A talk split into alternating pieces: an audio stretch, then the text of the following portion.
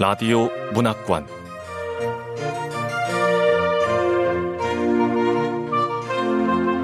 한국 단편 문학 특선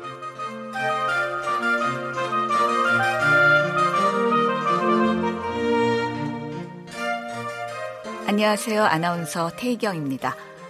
KBS 라디오 문학관 오늘의 작품은 권여선 작가의 모르는 영역입니다. 권여선 작가는 1965년 경북 안동에서 태어났고 서울대학교 국문과와 대학원을 졸업했습니다. 1996년 장편 소설 푸르른 틈새로 제2회 상상 문학상을 수상하며 등단했고요. 장편 소설 레가토, 토의 집, 소설집 처녀 치마, 분홍 리본의 시절, 내 정원의 붉은 열매, 비자나무 숲, 안녕 주정뱅이 등 상당히 많습니다. 오영수 문학상, 이상 문학상, 한국일보 문학상, 독립문학상을 수상했지요. KBS 라디오 문학관, 한국 단편문학 특선, 권여선 작가의 모르는 영역 만나보겠습니다.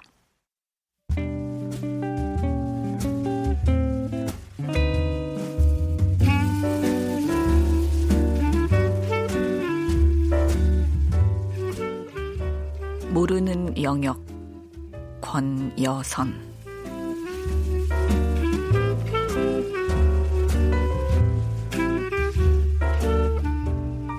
다영은 여주에 있다고 했다. 여주라면 명덕이 공을 친 클럽에서 고속도로로 10분 남짓 걸리는 곳이었다. 명덕은 근처 카페 주차장에 차를 세우고 아무 이유 없이 다영에게 전화를 걸었다. 여주엔 왜? 다영은 짧게 한숨을 쉬더니 도자 비엔날레 때문입니다. 했다. 그리고 지금 촬영 중이라서요. 하는 말과 함께 전화가 끊겼다. 그는 뚝 끊긴 전화보다 때문입니다 하는 정중한 말투가 더 신경이 쓰여 녀석하고는 혼잣말을 했다. 연푸른 하늘을 배경으로 초승달 모양의 낮달이 크림 빛깔로 떠 있었다. 낮달을 오래 보고 있자니 최면에 걸린 듯 했고, 문득 자신의 페인팅에서도 색과 기운을 조금씩 뺄 필요가 있다는 생각이 들었다.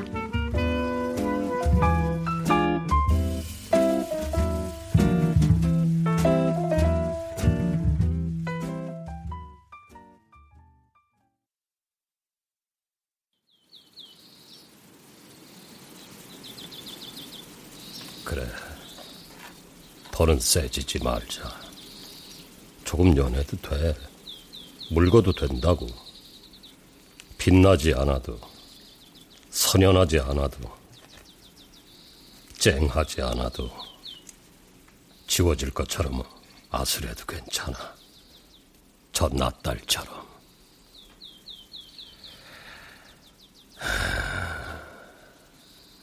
겨우 겨우 간신히 붙어 있어도. 그래, 가자. 이혼한 전처가 키운 딸. 그 사람 하늘나라 간 지도 벌써 8년이 지났나. 시간 한 번 참.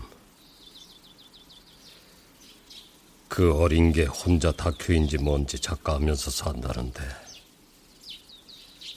밥 한 끼 사주고 오지, 뭐.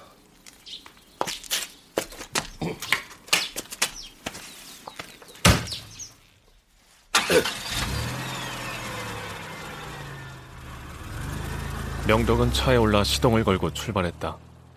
그리고 다영에게 전화를 걸었다. 한참 만에 전화를 받은 다영은 대본에 부정적인 반응을 보였다. 촬영이 언제 끝날지도 모르고 시간 맞추기도 힘든데 괜히 오지 마세요. 아니다. 어차피 도자 비엔날레도 볼 겸 간 김에 젊은 사람들 고생하는데 고기 한번 사주고 싶어서 그러지. 우리 팀 다 사주시려고요? 네 명인데요? 아, 당연하지. 뭐야? 얘가 감동한 거야? 그동안 누가 찾아와서 고기 한 번 사주는 사람이 없었나 보네. 근데요, 그렇게 하는 게 괜히 멋있어 보일 것 같고 그래서 그러신 거죠? 아, 넌 왜 그렇게 애가? 그럼요. 우리가 묵는 농가 펜션에서 식당도 하니까 거기서 먹어요. 6시로 예약할게요. 주소는 문자로 보내겠습니다. 끄는 거야? 지 할 말만 다 하고? 그는 입도 뻥끗 못하고 다영이 보내준 펜션 주소를 서둘러 내비게이션에 입력했다.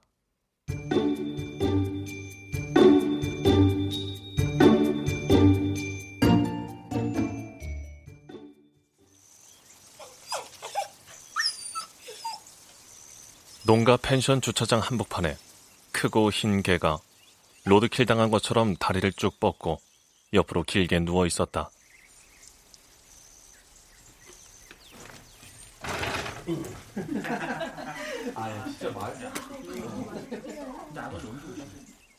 식당 출입문 왼쪽에 신발장이 있는 걸로 보아 신을 먼저 벗고 문을 열고 들어가야 하는 것 같았지만 명덕은 신을 벗지 않고 문만 열어 안을 들여다보았다.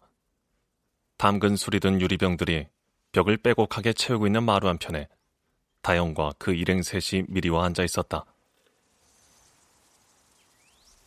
다영이하고 남자 둘, 여자 하나, 모두 넷. 우리 다영이랑 같이 일하는 동료들인가 봐. 우리 다영이는 뭔 생각을 저렇게 골똘하게 하는 거야? 다영은 잠시 이마를 문지르다 어느 순간 스르르 오른뺨을 타고 흘러내리듯 손을 내렸는데 순간 그의 가슴이 툭 내려앉았다.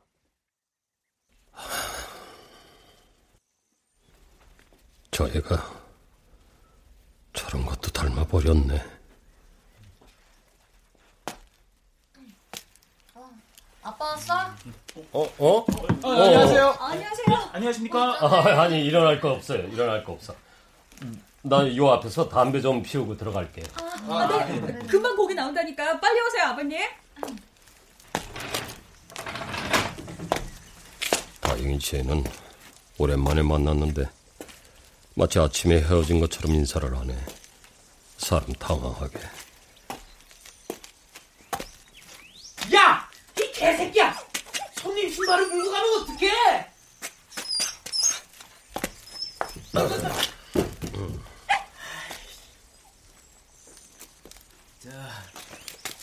선생님 안녕하십니까?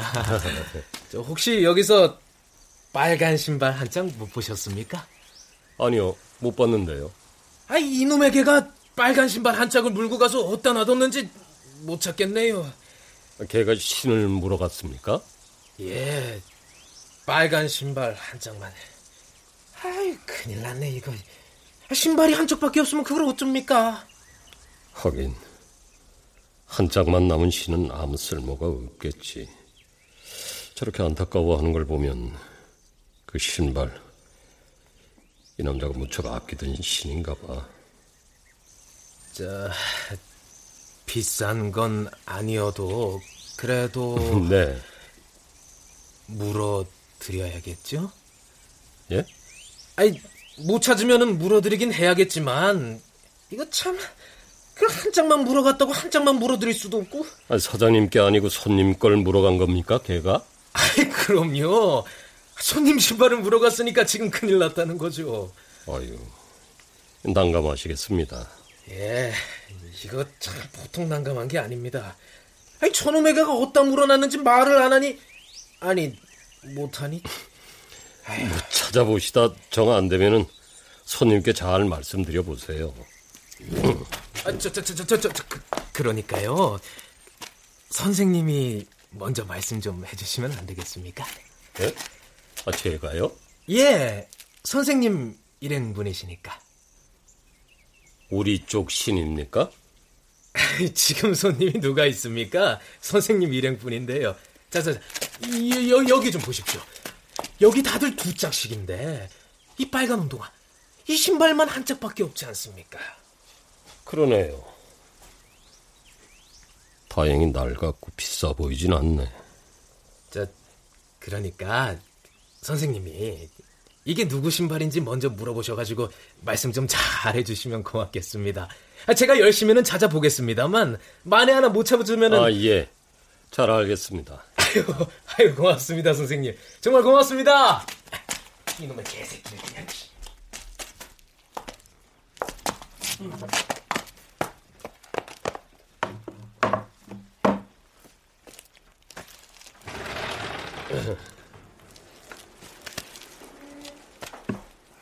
그는 개가 물어가지 못하도록 신발장 높은 칸에 신을 벗어 얹어놓고 식당 출입문을 열었다.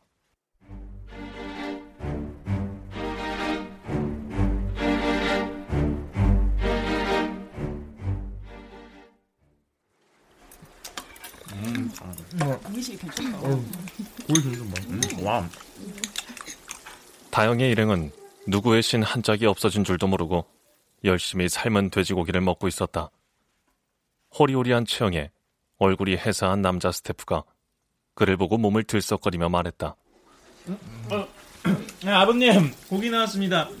여기 여기 다영 씨 앞에 앉으십시오. 아, 그래요.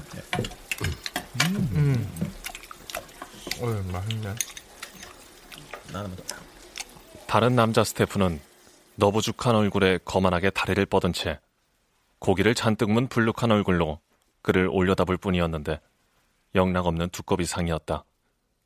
그는 두꺼비와 호리호리 사이에 끼어 앉았다. 아, 반갑습니다, 아버님. 예, 나도 반가워요. 아, 그런데 누구 여기 빨간 운동화 신고 온 사람 있어요? 저, 전데요? 그래요? 그쪽 신한 짝을 개가 물어갔다는데? 네? 아, 그래서 신이 한 짝밖에 없답니다.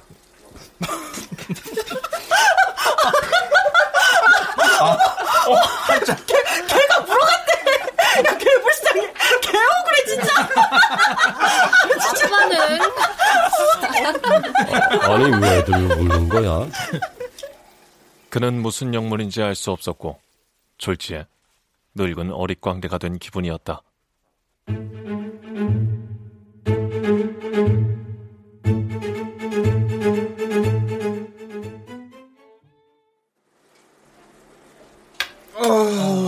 배부르다. 아, 네, 잘 먹었습니다, 아버님. 저도요, 아버님. 모처럼 포식했습니다. 뭐 필요한 거 있으면 더 시켜요. 됐어. 고기도 남았는데 뭘 더 시켜.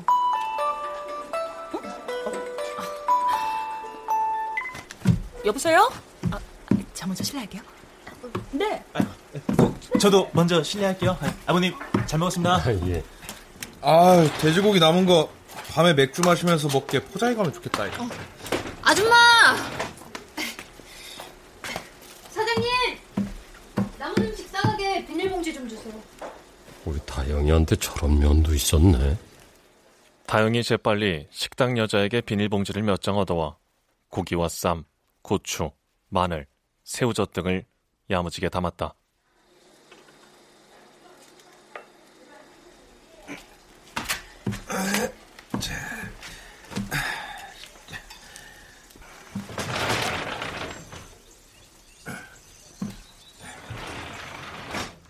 두꺼비가 몸을 뒤틀며 힘겹게 자리에서 일어나 벽에 세워둔 지지대를 짚고 절뚝거리며 나갔다. 그러니까 두꺼비는 애초부터 빨간 운동화를 한 짝만 신었는데 깁스용 신발이 크고 높아 신발장에 들어가지 않자 한쪽 옆에 그것도 하필 쓰레기통 뒤에 잘 보이지 않게 세워두었던 것이다. 주인 남자는 그것도 모르고 애먼 개만 나무랐던 것이고 그도 덩달아 그런 줄로만 알았다. 아니, 뭐야. 신발은 원래 한 짝뿐이었어? 두꺼비 저 청년 다리에 장애가 있는 줄 내가 어떻게 알아. 개 억울이네, 진짜 개 억울. 나도 좀 억울하고. 사장님, 여기 카드 이걸로 계산해 주세요. 현금 없으세요? 예, 없는데요. 우리는 현금이 좋은데.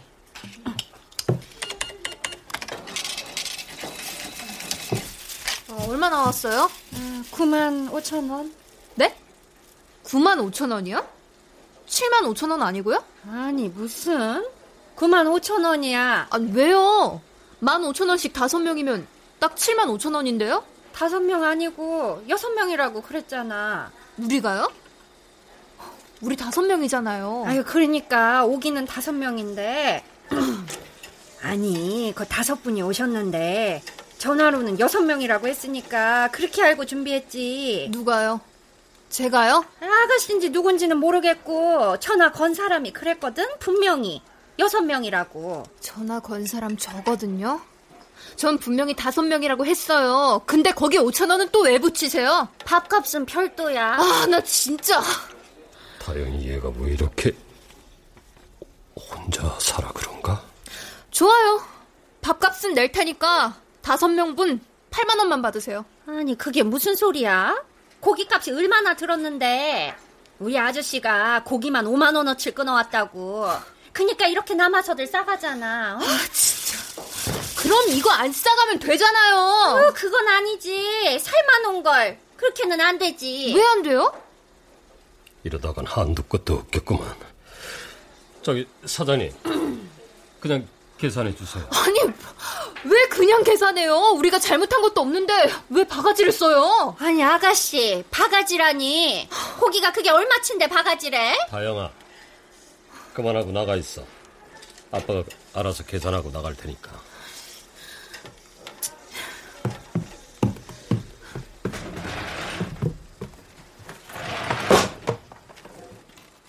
다영은 그와 여자를 번갈아 보다 몸을 돌려 식당을 나갔다. 그는 서명을 하고 다영이 놓고 간 고기 봉지를 들고 나오면서 혹시 여자가 밥값 5천 원이라도 빼주지 않았나 영수증을 확인했지만 애누리 없이 9만 5천 원이었다.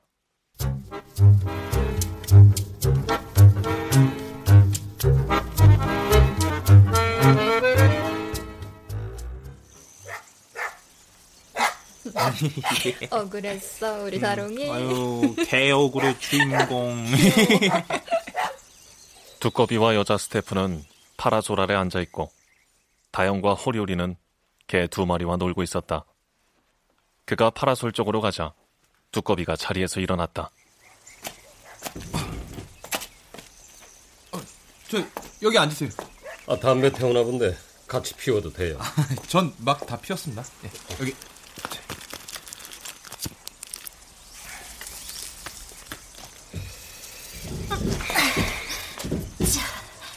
아버님, 여기 앉아서 피우세요. 제가 다영 씨한테 말씀 많이 들었어요. 내 딸이 나에 대해 뭐라고 했는지 궁금하군. 그렇다고 대놓고 물어볼 수는 없고.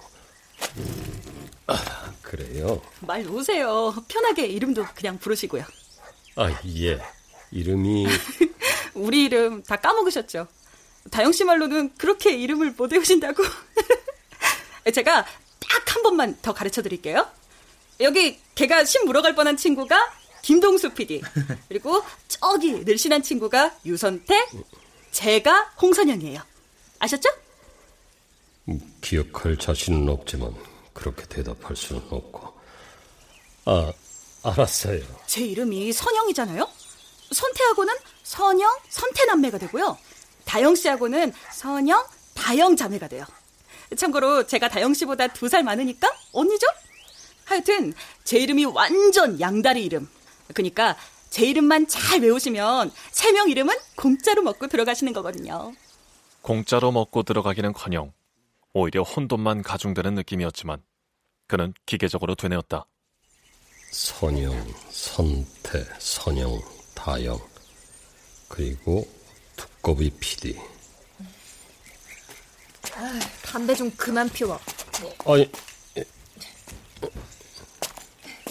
언제 왔는지 다영이 그의 손가락에서 담배를 뽑아 재떨이에 눌러 끄는 바람에 그는 놀라 기절할 뻔했다. 어머! 저기 달, 달 좀 봐요! 아, 벌써 달이 떴네! 홍이 손을 뻗어 아직도 환한 저녁 하늘을 가리켰다.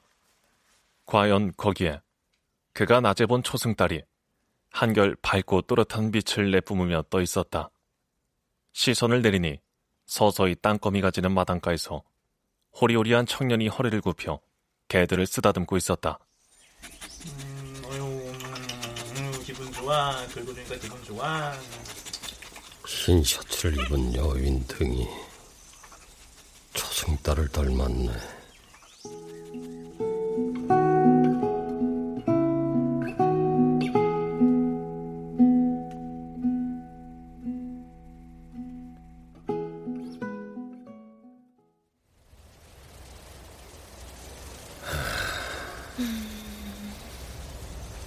다들 어딘가로 흩어지고 파라솔 아래엔 그들 부녀만 남았다. 그는 담배를 피우고 싶었지만 눈치가 보여 참았다. 하늘을 보고 있던 다영이 뜬금없이 물었다. 용두산 공원 기억나세요? 부산 말이냐? 거기서 찍은 사진 있잖아요. 그가 어렴풋이 기억하기로 그들 부부가 부산에 살던 시절 너덧살난 다영을 번갈아 업고 안고 걸리고 하여 용두산 공원에 갔던 아주 더운 날이 있었다. 사진을 찍었는지는 기억나지 않았다.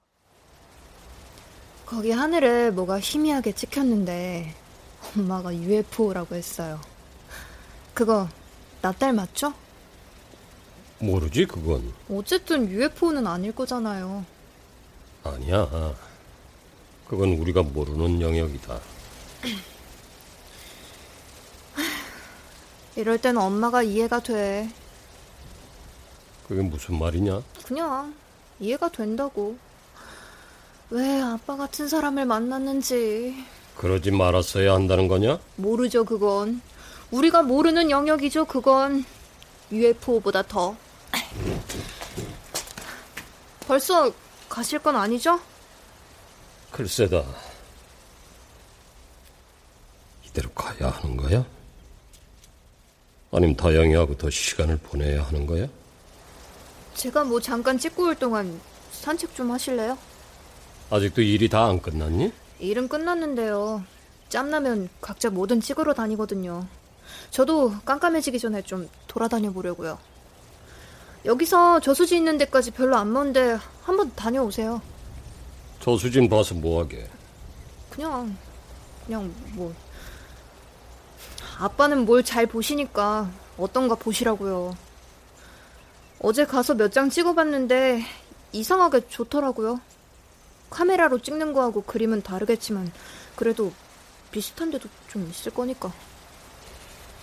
그럼 그럴까?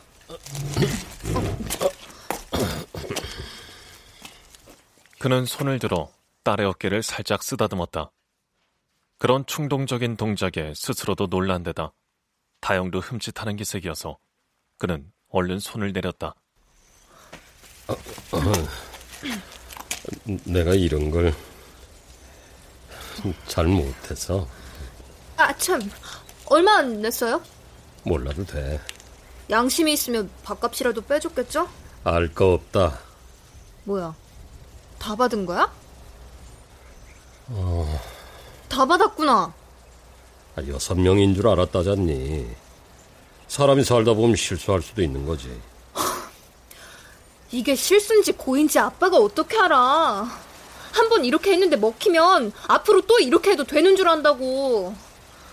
아, 난 사람들 그런 게 싫다고요. 이 사람들 상습적으로 바가지 씌우고 그럴 사람들 아니야. 아, 또 한 번인데 어때? 한 번은 그냥 넘어가. 한 번이니까 괜찮다. 한 번이니까 괜찮다. 그냥 넘어가자. 아버지 그렇게 생각하시는 거네요? 그렇게 넘어가면 마음이 좋으세요? 한 번은, 한 번은 뭐, 해도 됩니까? 얘가 뭐 이래? 잔뜩 굳어서 낯설게. 왜 해도 됩니까? 한 번은!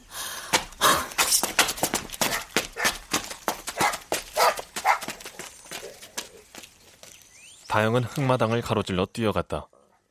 어디서 나타났는지 큰 개가 따라 뛰었고 덩달아 작은 개도 따라 뛰었다. 흰 개들을 데리고 순식간에 사라지는 딸의 뒷모습을 보면서 그는 도무지 얼떨떨했다. 계산이 안 맞으면 기분이 안 좋을 수야 있지만 그래도 그렇지. 이만한 일에 쟤는 왜 저렇게 화가 나서 꽝꽝 얼고 절절 끓고 하는 거야. 아휴, 저런 건참안 닮았구만. 전처는 감정의 오르내림이 거의 없는 사람이었다.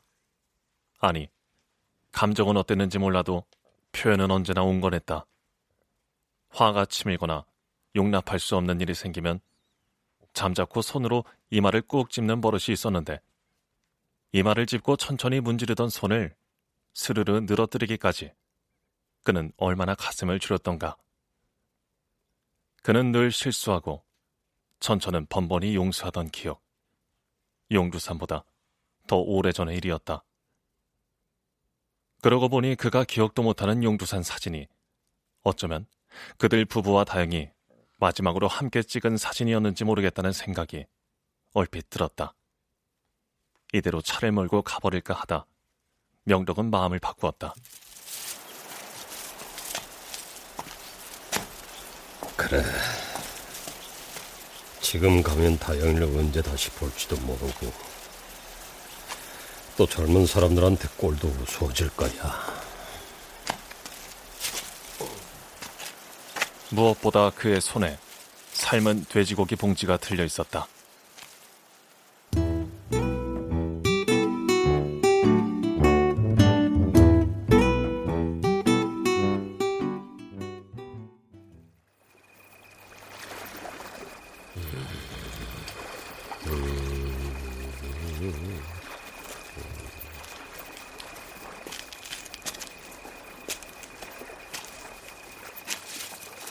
들은 대로 걷다 보니 과연 왼쪽에 좁은 흙길이 나타났고 밟기 좋을 정도로 푹신하게 젖은 흙길을 돌아 들어가니 제법 큰 저수지가 나왔다.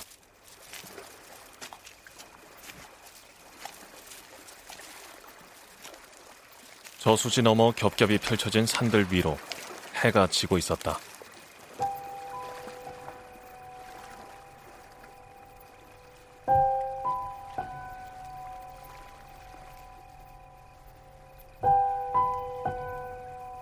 골짜기의 깊은 곳부터 어둠이 깃들기 시작했다. 그는 가장자리부터 어두워지는 저수지 물과 그 위에 비친 산 그림자가 짙어지다 물감처럼 풀리는 모양을 오래 지켜보았다.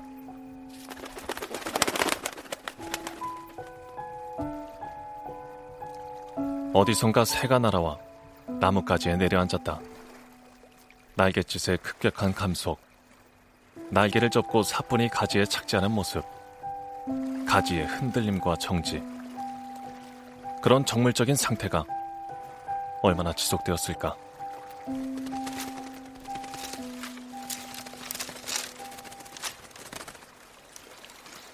새는 돌연 가지를 박차고 날아갔고 그 바람에 연한 잎을 소복하게 매단 나뭇가지는 다시 흔들리다 멈추었다. 멍하니 서서 새가 몰고 온 작은 파문과 고요의 회복을 지켜보던 그는 지금 무언가 자신의 내부에서 엄청난 것이 살짝 벌어졌다 다물렸다는 걸 깨달았다.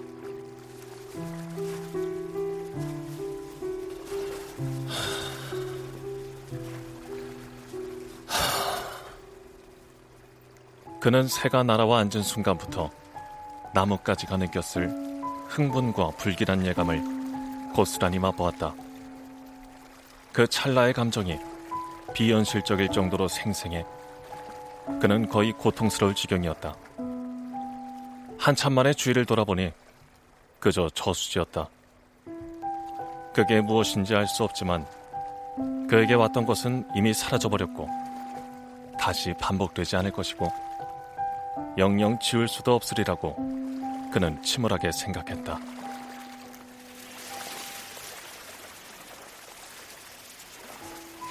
한 번은 한 번은 뭐 해도 됩니까? 단 한 번이라니. 단 한 번이었다니. 다행히도 여기서 지금 내가 느낀 것처럼 무섭도록 강렬한 한 번을 경험한 걸까? 나한테 마치 은밀하게 보물이 묻히는 곳을 알려주듯이 여기로 산책을 하라고 한 거야. 왜 해도 됩니까?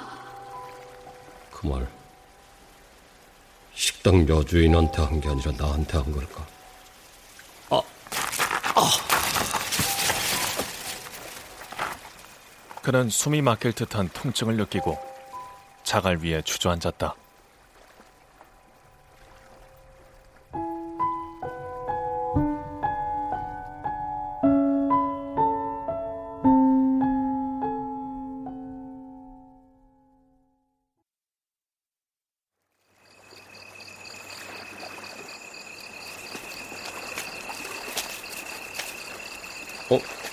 저 청년은 명덕은 호숫가를 산책하고 오는 길에 두꺼비 청년을 만났다. 저기 촬영 장비가 무거우면 내가 좀 들어줄까요? 아, 아 아닙니다 아버님. 그리고 말씀 놓으세요. 전 김동수입니다. 그냥 동수야 하고 편하게 부르세요. 아 글쎄 그게 아, 그렇게 부르셔야 외워집니다. 외우셔야 부를 수 있는 게 아니고요. 아 그런가? 그런데 동수차는 이런 말 물어봐도 되는지 모르겠는데 다리는 어쩌다가 아, 저 얼마 전에 발목이 아파서 병원에 가봤더니 인대가 끊어졌대요. 응? 아니, 원래 아픈 게 아니었고? 아, 아니, 아니. 원래 아픈 건 아니었고요. 뭐 언제 끊어졌는지는 모르겠는데 끊어졌다네요. 수술하기 전까지는 이러고 다녀야 한답니다. 수술하면 낫긴 한다나? 네, 수술하면 낫는데요. 이번 촬영 끝나면 수술 일정 잡으려고요. 다행이구만. 참, 뭐야. 이 두꺼비 청년이 선천적으로 다리에 장애가 있는 것도 아닌데 다행히 걔는 왜 걔가 신모러 간 얘기에 웃다 말고 날 나무라든 눈치를 준 거야 서운하게.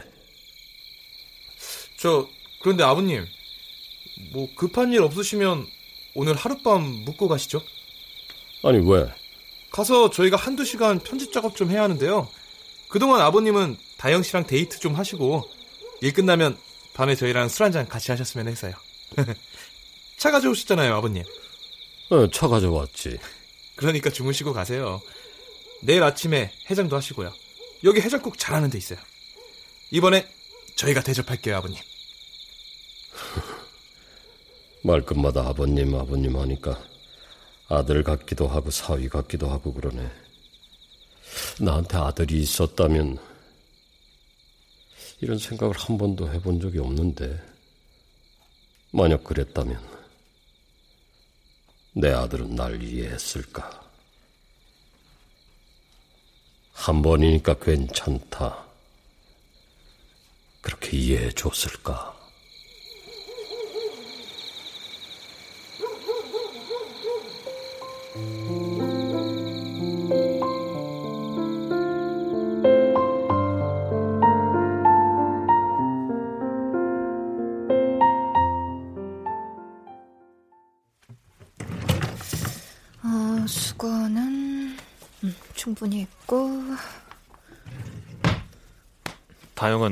그가 펜션에서 묵고 가는 데 대해 아무 의견도 내지 않았다. 다만 그가 묵을 방에 들어와 여기저기 둘러봤다. 그럼 편히 쉬고 계세요. 응. 아, 이거. 고기 남은 거 가져가라. 예. 저 뭐? 아니에요. 쉬세요.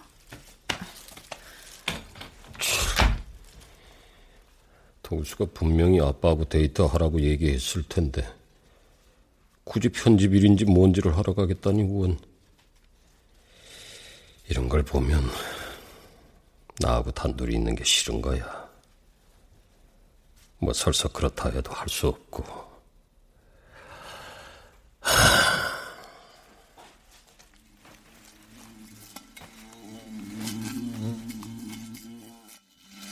그는 한참 동안 창가에 서서 말벌을 지켜보고 있었다. 크고 사납게 생긴 말벌은 유리창 틀을 맴돌며 어떻게든 방으로 들어올 길을 찾고 있는 듯 했다.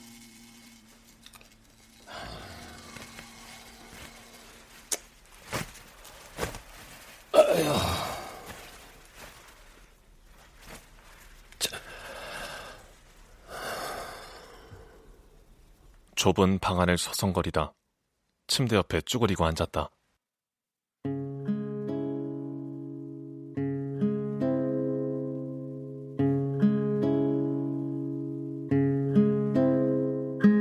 몸을 틀어 팔을 침대 매트리스 위에 얹고 그 위에 고개를 파묻는 순간 그는 이런 시간을 도저히 견딜 수 없다는 느낌만은 분명했고 아무 일도 없는데 눈물이 날 것 같은 슬픔과 피로를 느꼈다.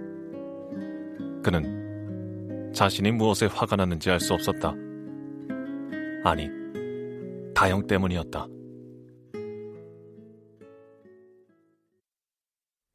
저녁에도 그렇게 모진 소리만 내뱉고 가버리더니 방충망도 허술하고 욕실에 거미줄까지 쳐진 이런 방에 날 내팽겨 쳐두고 가면서 뭐 편히 쉬고 계시라고? 그래.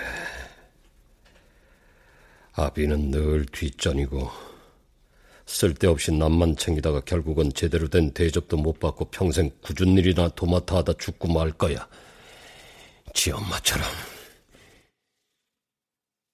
그는 부하가 치밀어 휴대전화를 찾아 문자를 찍었다. 자야겠다. 깨우지 마라. 그는 자신이 찍은 문자 내용을 물끄러미 보다 전송을 눌렀다.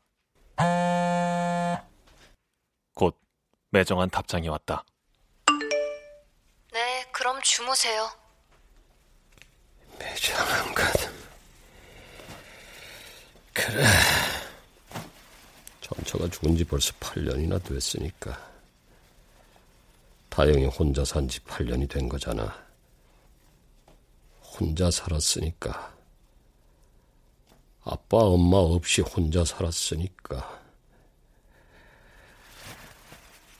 그래도 그렇지. 지 아빠인데. 지 보러 온 건데.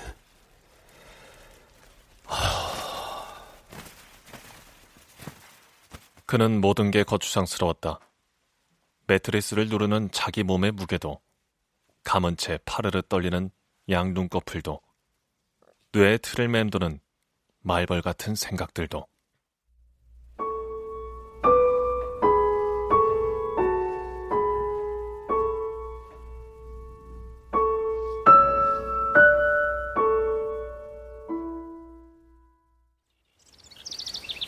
안녕히 주무셨어요, 아버님? 어, 예. 명덕이 식당 마루에서 주인 남자에게 유리병에 담긴 술에 대한 장황한 설명을 듣고 나오는데 마당에서 호리호리한 청년이 여자 스태프와 얘기를 나누다 꾸벅 인사를 했다. 고개를 돌린 여자 스태프도 그에게 고개를 까딱해 청년에게 불어 큰 소리로 말했다. 예, 선태야. 오늘 아침엔 막 조증이 캉캉 샘솟지 않니? 아, 이거 어제 고기를 푸지게 먹어서 그런가? 이 양다리 아가씨가 슬쩍 나를 보네. 이 늙은이를 봐주고 있어. 그렇다고 기분이 나쁜 건 아니었다. 그는 파라솔 의자에 앉아 담배를 피워물며 생각했다. 저 청년이 선태라면 양다리 이름은 선영이로군. 그는 어려운 퍼즐을 깨끗이 맞춘 듯한 만족감을 느꼈다. 완연히 따뜻한 봄날 아침이었다. 다들 수고해요. 아, 예. 안녕히 가세요. 아버님, 들어오세요.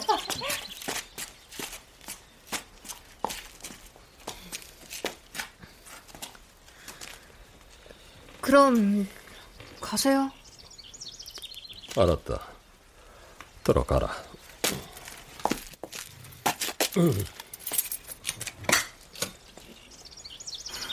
뭐든 마음대로 해. 뭐? 왜? 뭐든 그- 그렇게 마음대로 하신다고요. 다들 해장국 드시고 가라고 붙잡는데 굳이 그냥 가실 건 뭐예요? 술도 안 먹었는데 무슨 해장국이냐? 그러니까 술도 어젯밤에 김 선배한테 술 먹자고 약속해놓고 오지도 않고 맨날 자기 혼자 이랬다 저랬다 하니까 자기 혼자 이랬다 저랬다라니. 어떻게 아비한테 이런 얕잡는 표현을 하는 거야? 그러는 넌 다른 사람한텐 그렇게 싹싹하면서 나한테는 왜 그리 박하니? 걔가 신한짝 물어갔을 때 아니 물어간 줄 알았을 때도 그렇고 여기 주인 사장도 그 신한짝 찾아다닌 거 보면 동수다리 저러는 거 모르던데 처음 은 내가 뭘 안다고? 어, 김 선배 이름도 아시네? 그럼 동수, 선영, 선태 다 안다. 내가 동수 그 친구 수술만 하면 낫는다는데 남은 아주 뭘 모르는 사람처럼 이상하게 노려보고 아 그건 김 선배 때문이 아니라 아빠가 잘 알지도 못하면서 다롱이한테 누명을 씌우니까 다롱이? 다롱이가 작은 개냐? 네. 그게 다롱이. 아니, 다롱이 누명을 내가 씌웠냐? 아, 알았어요. 알긴 네가 뭘 알아? 어제 술 약속도 안 지켰다고 뭐라 하는데 밥값 많이 냈다고 그렇게 화를 내고 가버리고 내 방에 들렀다가도 그냥 그렇게 쌩 가버리고 가서는 연락도 없고 근데 내가 뭘 어떻게 하니? 날 싫어해서 피하는가 보다 싶어 안 간 건데 너는 왜 자꾸 나만 가지고 순간 그는 묘한 기시감을 느끼고 말을 멈췄다.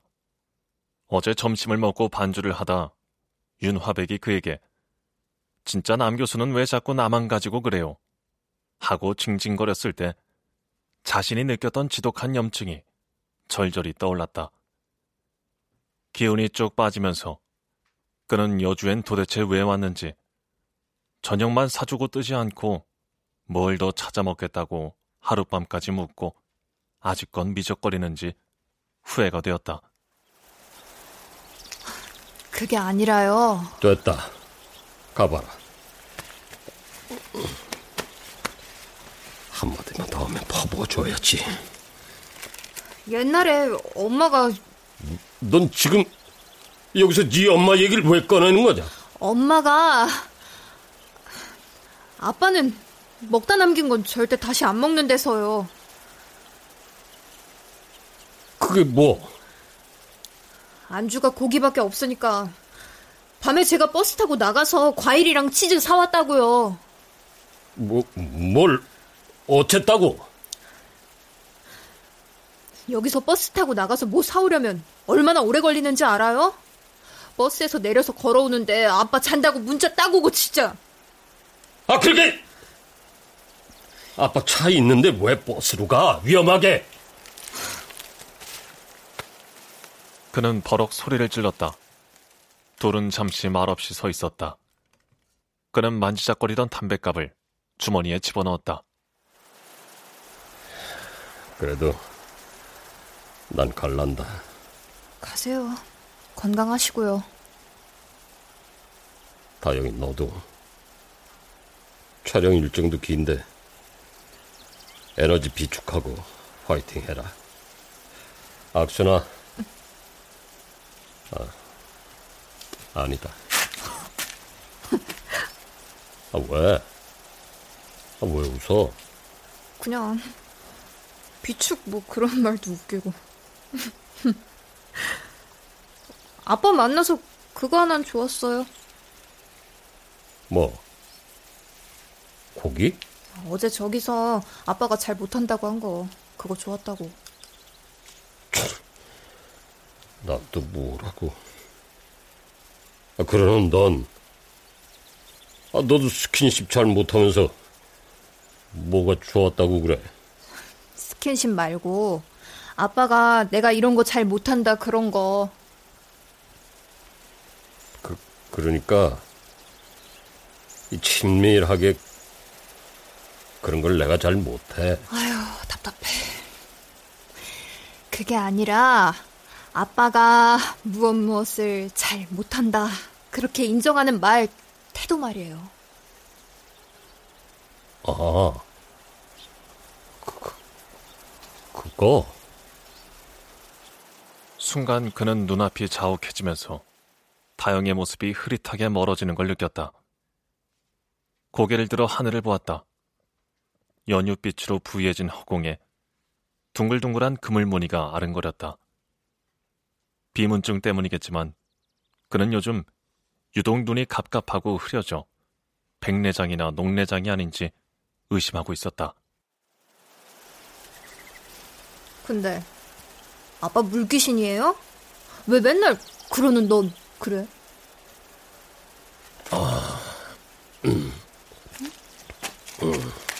아빠, 왜요?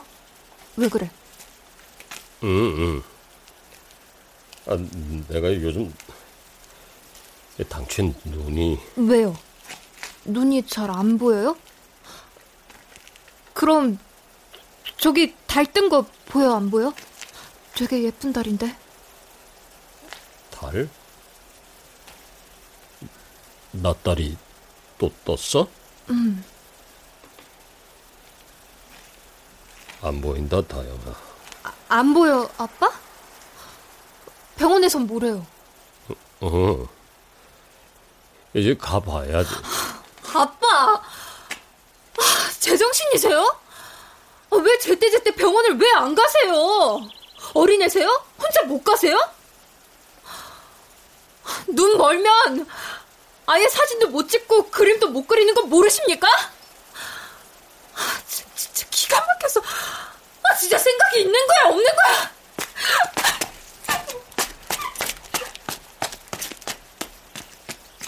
다영이 타닥타닥 뛰어가는 소리가 들렸다. 명덕은 신봉사가 된 기분으로 더듬더듬 차문을 열고 차에 타서 글로브 박스를 열어 휴지를 꺼내 눈물을 닦았다. 한참 동안 눈을 감았다 뜨기를 반복했다. 뭉글뭉글 뭉개져 보이던 세상이 차츰 제 모습을 되찾았다. 다행히 돌아올까 싶어 차문을 열어놓고 담배도 피우지 않고 기다렸지만 다영은 오지 않았다.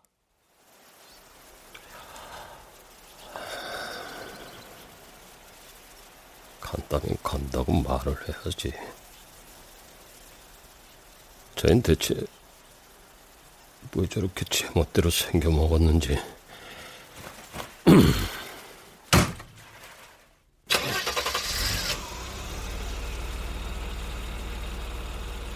그는 출발하려다 차창 너머로 초승달을 보았다.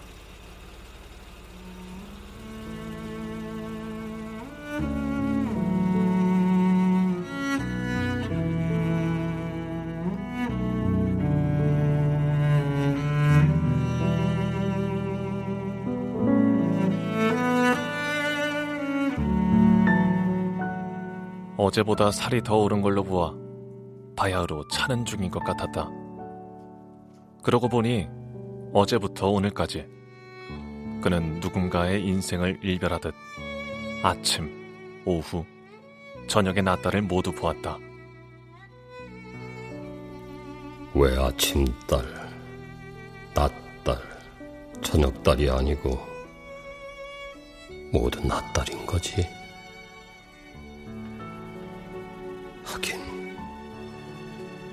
해 뜨고 뜬 달은 죄다 낮달인 거지. 해는 늘 낮달만 만나고 그러니 해 입장에서 밤에 뜨는 달은 영영 모르